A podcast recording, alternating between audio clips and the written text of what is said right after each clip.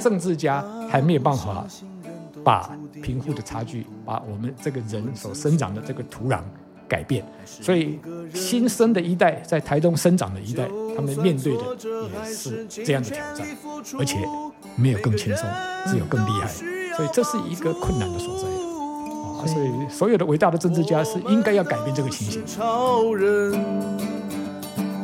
披着隐形的披风，越强，背负越重的责任，最后一里路，让我们一起完成。超人医师加油站，大家一起来说赞，加拜加拜！我是全台湾最帅的医师徐超斌，我是柴油小姐阿南，我是江胜医师，江胜医师好，学长好，学长好，学长好。你的计划是？厨房要变卧房，对。那刚江医师要的是 不不，我的我的意思，我我是自我消遣了。我是说，当我们看到卧房就怕怕的时候，这纯粹睡觉。如果一个年轻的女生在那边说：“哎，我在卧房里面”，你会说：“对不起，我要在厨房。”对。换句话说，厨房的吸引力已经大于，因为我们现在其实呃到了六十多岁，其实就是如何把你的健康照顾好，对，让你不要。陷入那一种老人社会里面，部落或者是任何老人社会里面所遇到的一些困难，这些困难就是神经退化疾病、巴金氏症，然后失智症、阿尔茨阿尔茨海默 disease。最重要的是这些的问题，其实这是一个环境的的问题。这些环境的问题就是包括 PM 二点五空气，这是我们台湾现在最大的挑战。另外一个就是吃，现在很多人如果用公共卫生的统计的角度，你如果吃错了。你得这个阿尔茨海默的机会也高，所以这些通通都已经连在一起了。请问两位医师，阿尔茨海默是什么？呃，阿兹海默症啊，阿兹海默症，阿尔茨海默 disease，对啊，这这失智症啊，肥胖跟所有的很多的疾病是有关系吗？糖呢，尤其是个果糖，这些现代的产品都有关系嘛？嗯，哦，但是是不是那个会造成因果关系？哇，那是另外一套。也就是说，因果我不不会，所以我们偶尔还是会喝两杯酒啊。我们明明知道这个酒，偶尔吗？呃，唯一的、呃、学长学弟。我我我老实讲，我也曾经很爱喝酒。嗯哦，像我们这妇产科的也是啊。我们哪有我们没有酒瘾，但是我们有酒胆的、啊。你看我们的外科训练，怎么可能不喝酒？有酒胆也有酒友啊。对呀、啊，对医医学就是这样，这是秘辛。内科医师很爱抽烟。因为那是考试题。内 科医师很爱抽烟，外科医生很爱喝酒。我永我永远记得我当迎新的那一天、嗯、啊，对马偕妇产科迎新的第一天，那个那个主任啊，你要跟他敬酒嘛，对不对？每个都要敬嘛。哦，那个主任很坏呀、啊，你跟我差几届？嗯，十四届，那是十四杯，他也是十四杯，我一哎，我十四杯，他一杯。结果那一天呢，我们我们的习惯就是这样子啊。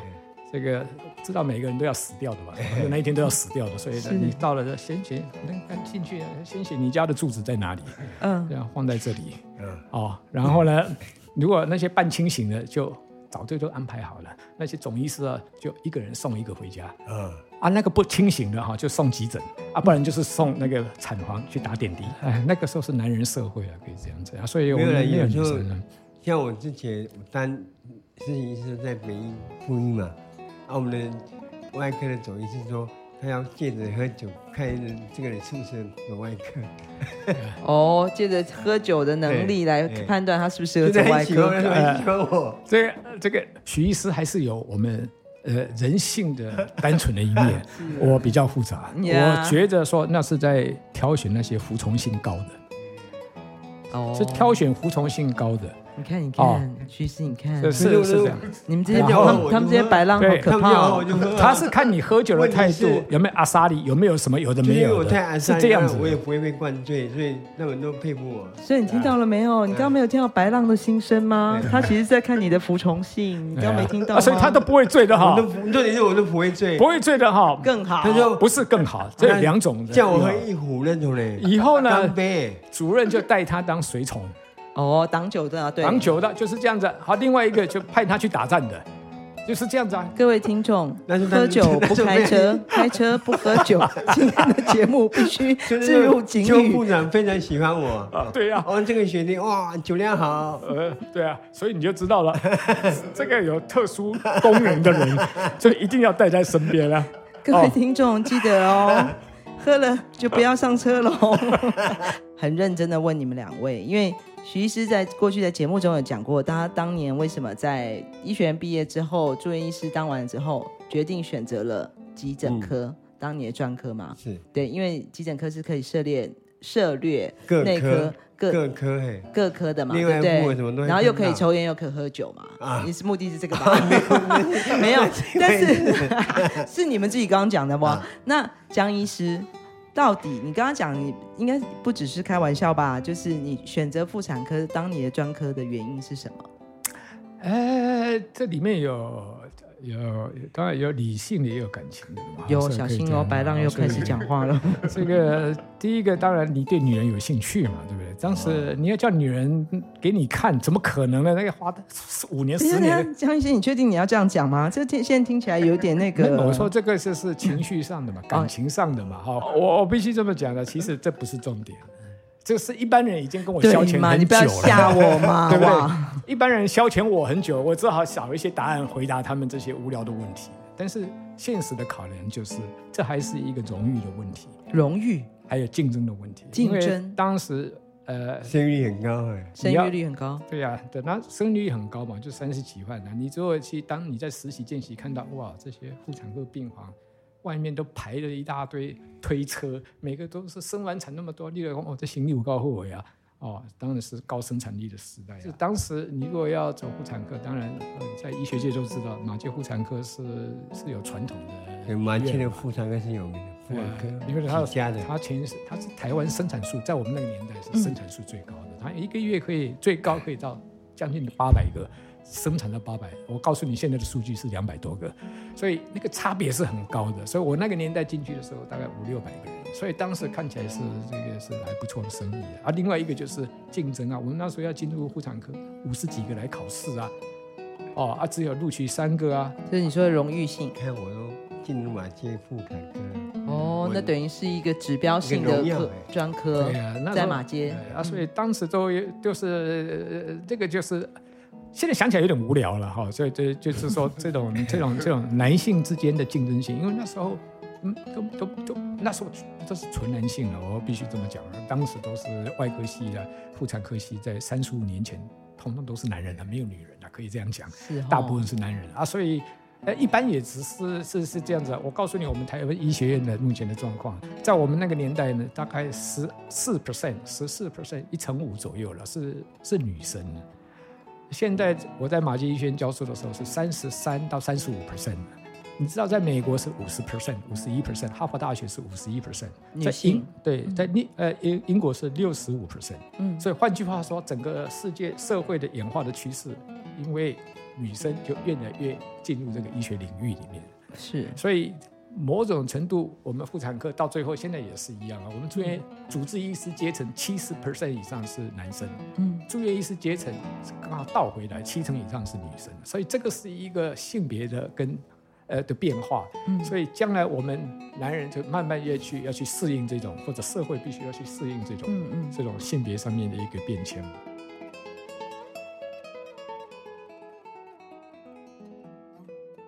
就有一个，我现在回来想，我是觉得走妇产科这条路其实有点有点辛苦了，可以说，因为我们台湾呢，对妇产科的制度这样子做，这个这个，我记得我上班的第一天，那时候我们一个月生六五五六百个，我们以前在台北马偕医院有六个产台，生六个产台，现在都用一两个而已，嗯嗯嗯，六个产台，六个产台常常。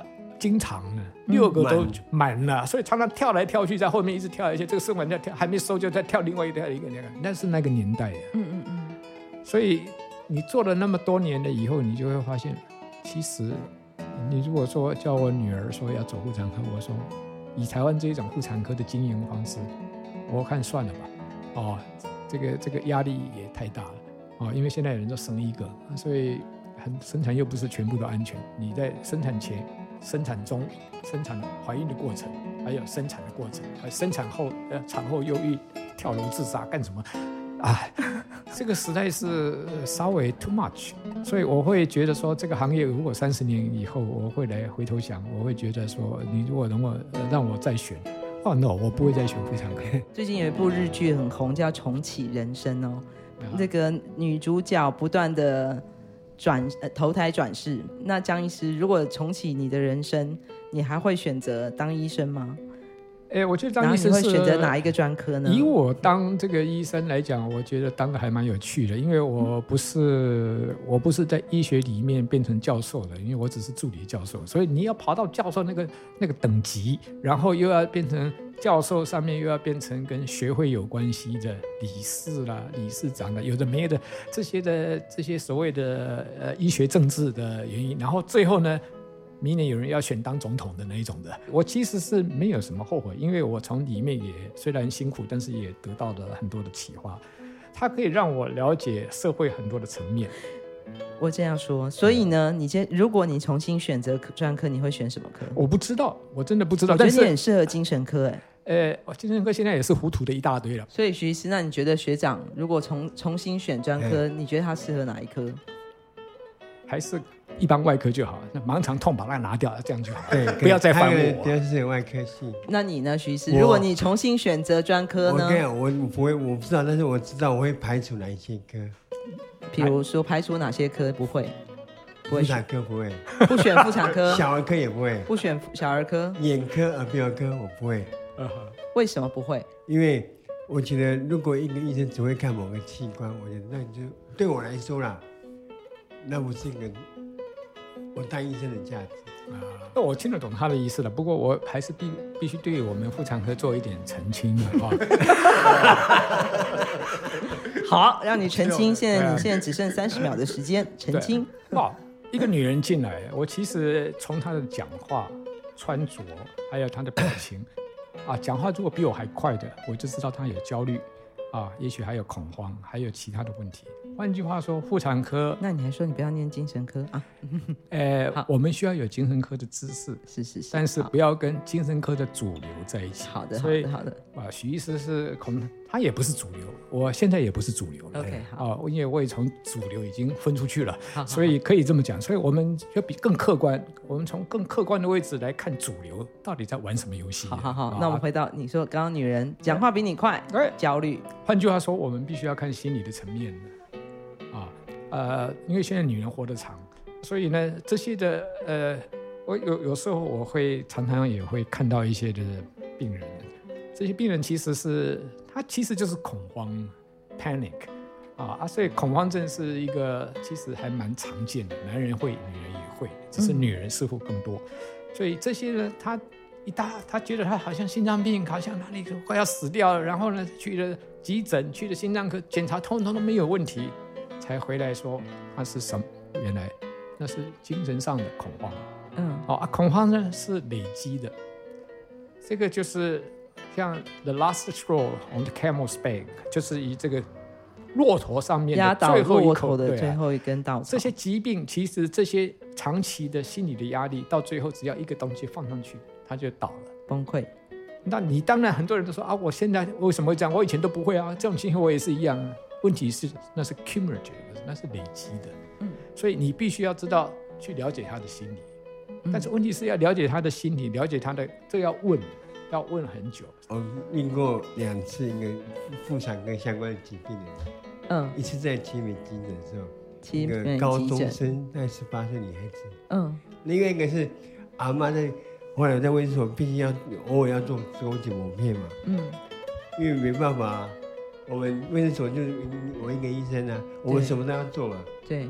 阿妈，阿妈准备说我要做子宫颈抹片，我说好。子宫颈抹片。他说那你脱脱裤子，准备帮你检查。嗯。阿妈就很不好意思说，啊，要我脱裤子哦。我说对啊，不然我怎么检查？嗯。他说医生你先好不好？要 我脱裤子你先。啊、你先、啊，很牛。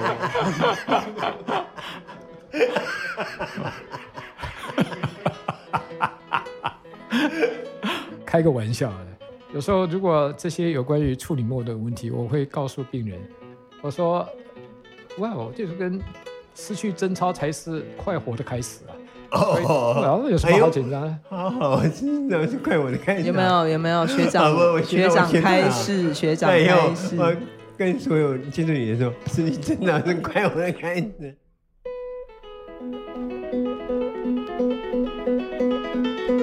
新的世纪要有新的看法，我们并不需要去跟自然对抗。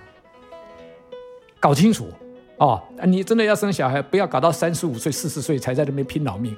自己的基因有没有比较好？不一定，那是基因，那绝对不好的。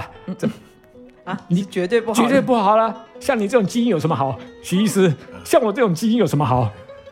对不对？我有先天性的糖尿病啊。我没有啊。你没有啊？对啊。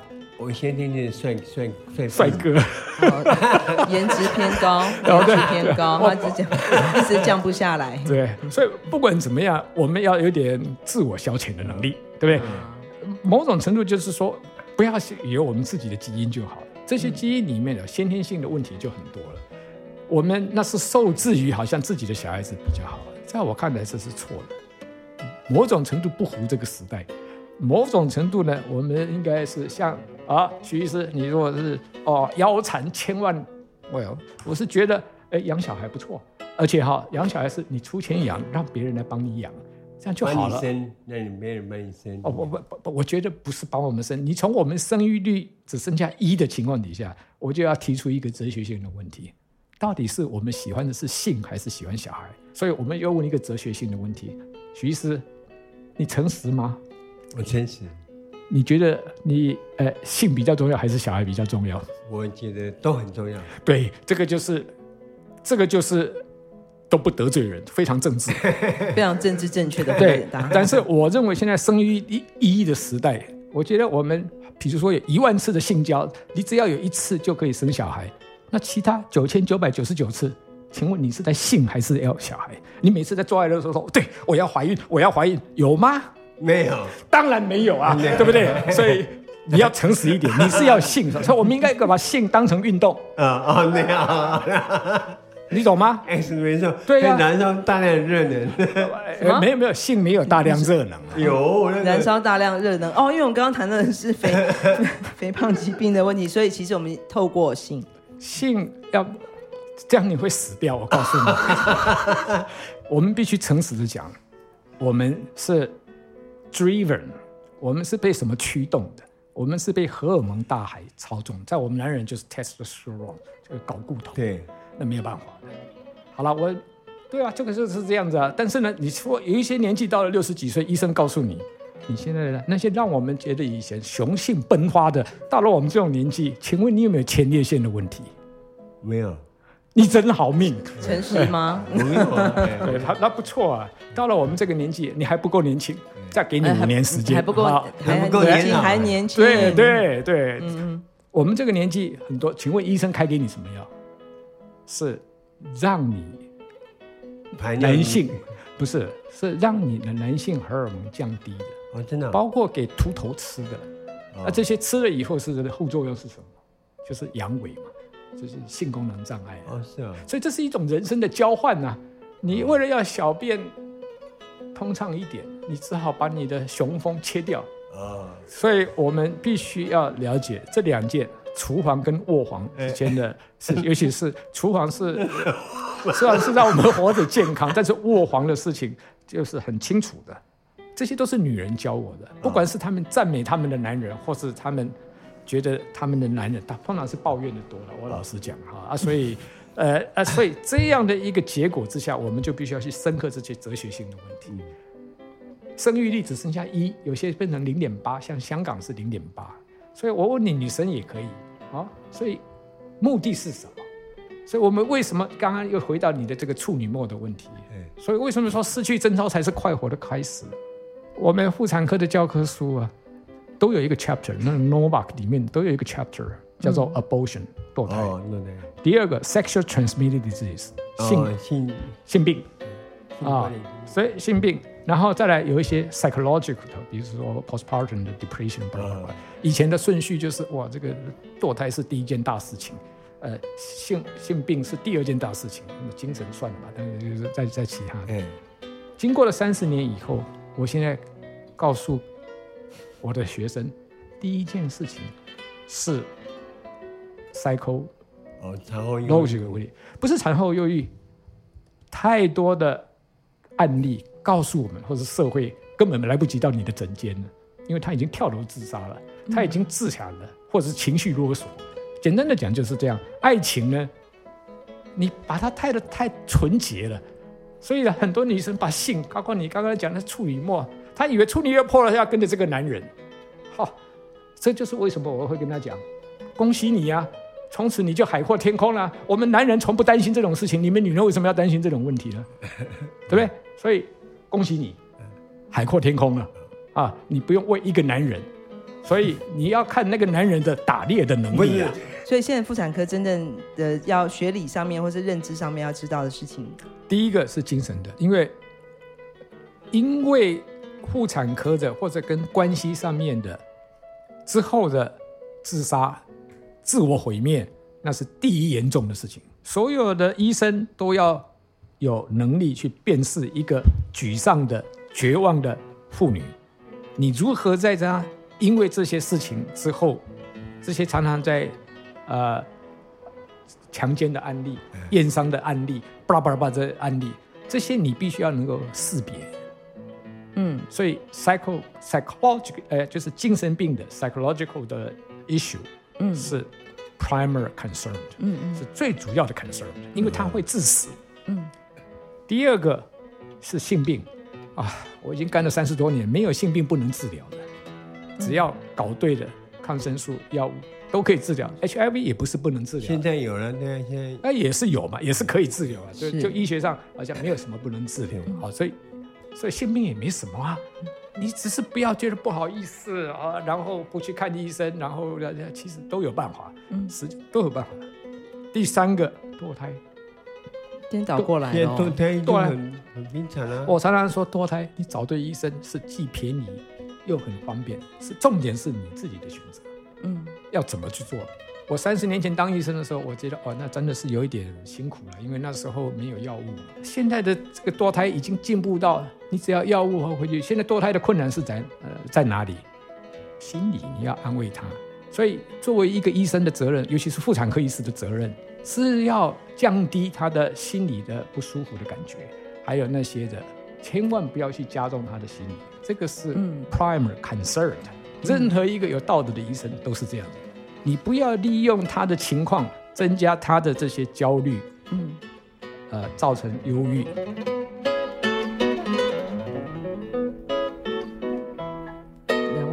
长，呃，对，其实刚刚江医师这样谈呢，让我们想到，我不禁想到，其实有一位我们国学大师南怀瑾。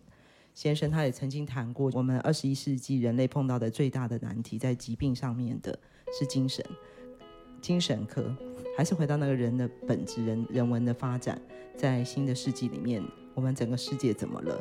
今天 我们两两位 台东。台东的非典型医师在我们家超人医师加油站有非常多精彩的对话，完全跟我们原来预设那个对台东的真爱这一题有点不一样，但是我觉得还是获益匪浅哦。不，因为这些是世界性的问题，我回答一下这些这个阿南你所谓谈谈到这个，因为这个在人生的过程里面呢。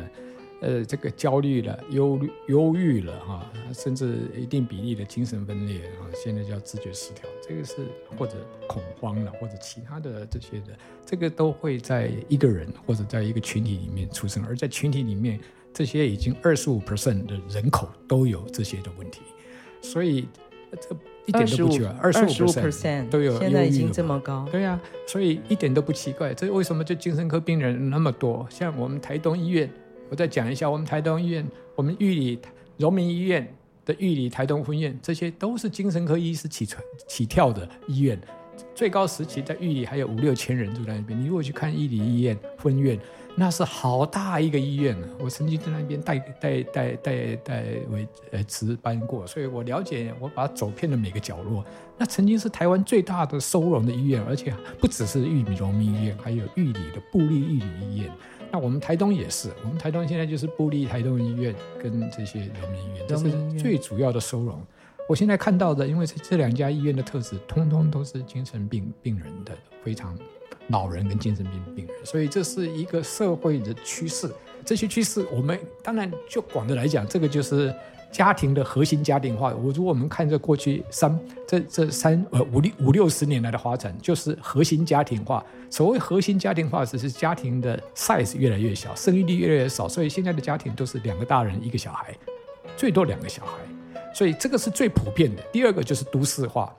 就完全往都市发展，即使像东京这种两千多万的人口，它其实还是人口不断的在往都市化。我们台湾大概就是六都嘛，所以都是往台北，然后桃园，嗯、然后台中啊，啊高雄就让给台中了嘛啊，那台南就是那这六都里面的，是，所以这个是都市化，所以都市化跟核心家庭化，这是是是是社社会形态的改变，这些就是人跟人之间的关系就不再是传统关系可以去资助的。所以你个人其实是 most of the time，就是多数的时间你是孤独的，是单独的啊。很多人是可以自处，这些自处你有个人的医术，不管你是用什么方式。但是问题就是，对于那些弱势者、对教育程度不高的孤独者，还有其他的呃资源不够的，这就变成社会的一个大问题。嗯啊啊，因为我们台湾只有税收百分之十二而已，就是你的 taxation。这种社会能够用到这资助这些人的这些刚开始土壤就不充分的地方，就像我们台东一样，这不算充分。虽然我们这里风景很好，但是问题是要资助这些人，要让他长得好的这个土壤，嗯、那是是是是比不上都会区的，因为这里是家户所得全台湾最低的地方，每个平均家户所得是只有七十万。台北是两倍，一百四十几万。全台湾最高的曾经是呃台北长庚后面的这些王永庆家族啦，或者银行家啦，巴拉巴拉，平均的收入是九百多万的。所以这个差别是天跟地的差别，这就是所谓的呃，这是贫富的差距嘛。我们的贫富差距没有因为 taxation，没有因为呃种种的改变的这样情况，而且在过去的这个全世界的发展。哪一个先进国家都是这样。换句话说，政治家还没有办法把贫富的差距，把我们这个人所生长的这个土壤改变。所以，新生的一代在台东生长的一代，他们面对的也是这样的挑战，而且没有更轻松，只有更厉害。所以，这是一个困难的所在。啊，所以所有的伟大的政治家是应该要改变这个情形。小小的时候爱玩家家酒，你也爱我的女生，我眼疼你的男生。演到我被你爱的演到，你被我疼的十指交扣，缠绵悱恻的时候。眼前的两位社会的医生，你们怎么看台东的社会跟台东的医疗未来的发展？你们的看法是什么？呃，因为我们所有的发展其实都就从现有的嘛啊，那现有的台东的医疗，因为我们台东县是呃南北长一百五十三公里，我们的所有的医疗资源都是在市区，嗯，市区有五家医院，等级最高的。是马偕医院，它是区域医院，然后加上一个已经通过的所谓重度的这个急重症的，对，呃，因为没有办法，政府一定要有一个重症在这边的，虽然它从中度到重症，所以这个是他的责任。因为南北往往花莲去是三个小时，往往高雄也是三个小时，所以政治上面他必须要这样子。台北医学中心一大堆，它的健保点数呢就只有零点八嘛，哦，就是做一块钱我给你八。呃，八毛钱呐、啊，但是这里呢，不管是怎么样，他给你比较好的，也就是说一块钱我给你九块钱，呃，这九毛钱或者九毛多一点，所以这个不是说你多会经营啊，是政府可以用政策去鼓励这里的加值点数，加值点数是是这样子，这是政治上面的一个操作，是健保的政策的问题啊。嗯，哦啊，但是问题就是在台东的这些的呃呃，所以我要说要把什么马街变成医学中心啊，什么什么，哎呀，那个是匪夷那个，呃，我只是说那是政治语言。嗯，哦，那个要花一点时间，因为它的规模还有跟它什么都还不到那样子，是。它能应付台东的，但是就是你是要应付哪些局面，所以光是医师都不够。但是医师不够，并不是马偕医院的责任啊。医师不够，是因为我们二三十年来，我们把医师的总数限制在一千三百个名额啊。嗯。所以像马偕医学院，他申请的时候，他只有四十个名额，医师的名额，医学生的名额。所以台湾都一样。换句话说，他高度控制这些医生，那是医师利益团体的的的的结的的的结构嘛。所以他，你做考上医学生。呃，徐医师，你玩了七年，我也玩了七年啊，六十分也毕业啊，我也我也可以毕业啊。那问题是什么？因为我们被保障的，你只要考进去，他很怕你啊，不毕业啊，所以每个老师都是这样子啊。那这是在国外是十个 percent 的淘汰率啊，嗯，所以这个是完全不同的逻辑。嗯嗯，简单的讲，我们是高度控制，教育是被高度控制，所以你问我台东的。很多很困难，因为很多的时候是在台北决定的，所以他已经控制这样子了。那就实际上来讲，这里的主要第一点就是医生不够啊，嗯，医生不够了。很多人都认为说啊，医生不够，他们就是把医生当成是什么 Seven Eleven 可以用。你看许医师很可以理解啊，对不对？我告诉你，我们以前刚当医生的时候，现在也住院医师有工时，我们那时候哪有什么工时啊？我们的工时就是早上七点到医院上班。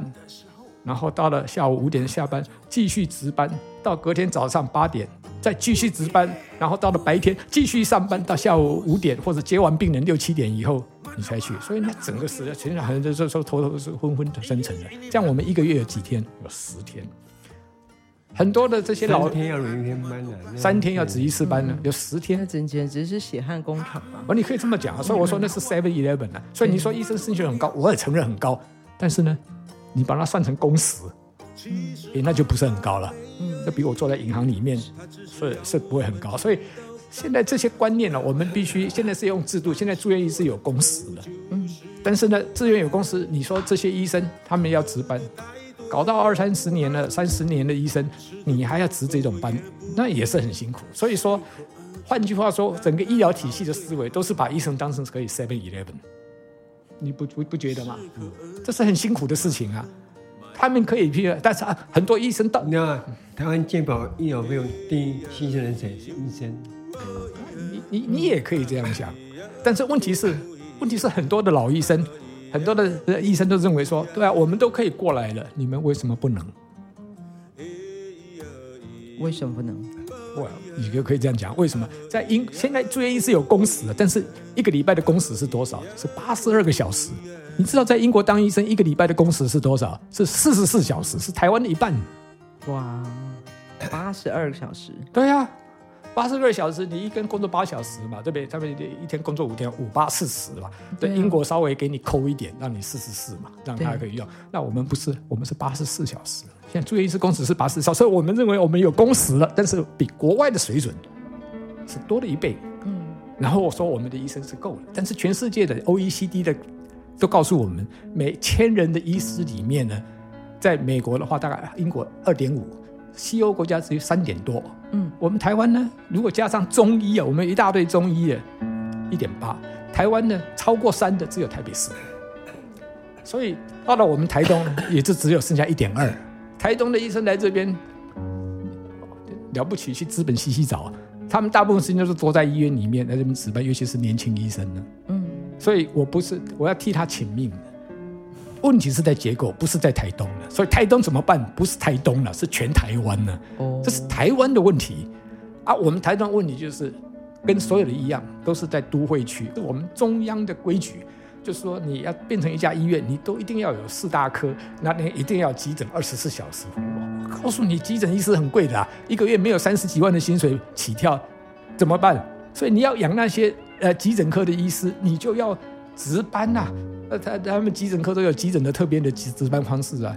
所有的一样都是人最重要，你没有人，没有医生，没有护理，不，我们更还不要讲护理啊，护理还是另外一个问题。所以你问我说台中问题在哪里？那这是全国的问题啊。那台东尤其严重啊，因为统计的数字就告诉我，我们只有一点多个医生而已啊。嗯，每千人医生，而且我们还南北那么长，所以只有市区的人还可能有点幸福感。是你如果到了嘉南，你如果到了小马，你如果到了成功，你有没有达人大武？小马还还比较近的。对啊，啊，但是病啊，对，长兵。对，但是问题是生病啊，重大疾病要去看，但是问题是光是一个小病，哪里有一个不舒服，你也是要看病啊。是，所以这个就那个你你你你的幸福感就降低了。所以这个是很多人移居台东，人家问我说：“那台东医疗不好啊？”我说：“你们这些台北人，你们把标准看那么高，你们认为你们呃这个这个一心脏不舒，马上就有医生，马上就有医生。啊，其实台北医生也很长，因为那边人更多。所以你把这些好跟不好，其实是重要的是你的生活形态怎么改变来适应台东这个环境。其实我在台马马街待过，我觉得台东医院呢基本上都有，医生也都有基本的水准。”也不坏，但是问题是要怎么去 manage，然后呢，要靠政府啊，这个整大的，因为它有更多的复杂的结构，所以我们必须要个人知道个人的健康怎么去，这些健康包括什么？精神跟心理的，还有多多做床上运动，哎，感情的活动，我，但是刚刚。那个学长，你已经提到了，我们现在妇产科医师要注重的这个优先顺序，第一个是精神方面的，是所以我其实我们应该要健康正常的面对这个床上的性的这件事情。Well, yes，对不对？有一个健康的心理，yes. 就会有健康的身体，是，是吧，徐医师？应该这么说，性的最大困难跟人间的问题其实很类似，嗯，一个就是占有欲，嗯，一个就是，呃，就是说，呃，你你的控制欲就是这样子。占有欲跟控制欲，哦，这是另外一个层次的问题了。对，今天的节目里面，两位在台中呃，在台东长期不管是投入服务跟观察社会，都有很深刻的观察跟体会哦，也给我们很多的新的一个不同的想法。大家是不是很想来台东看看这两位医生呢？呃，现在都把厨房当卧房，都把厨房当卧房，这是今天的一句祝福语吗？我们今天节节目的结尾，还是谢谢大家，谢谢江医师马萨鲁，谢谢马萨鲁，马萨鲁。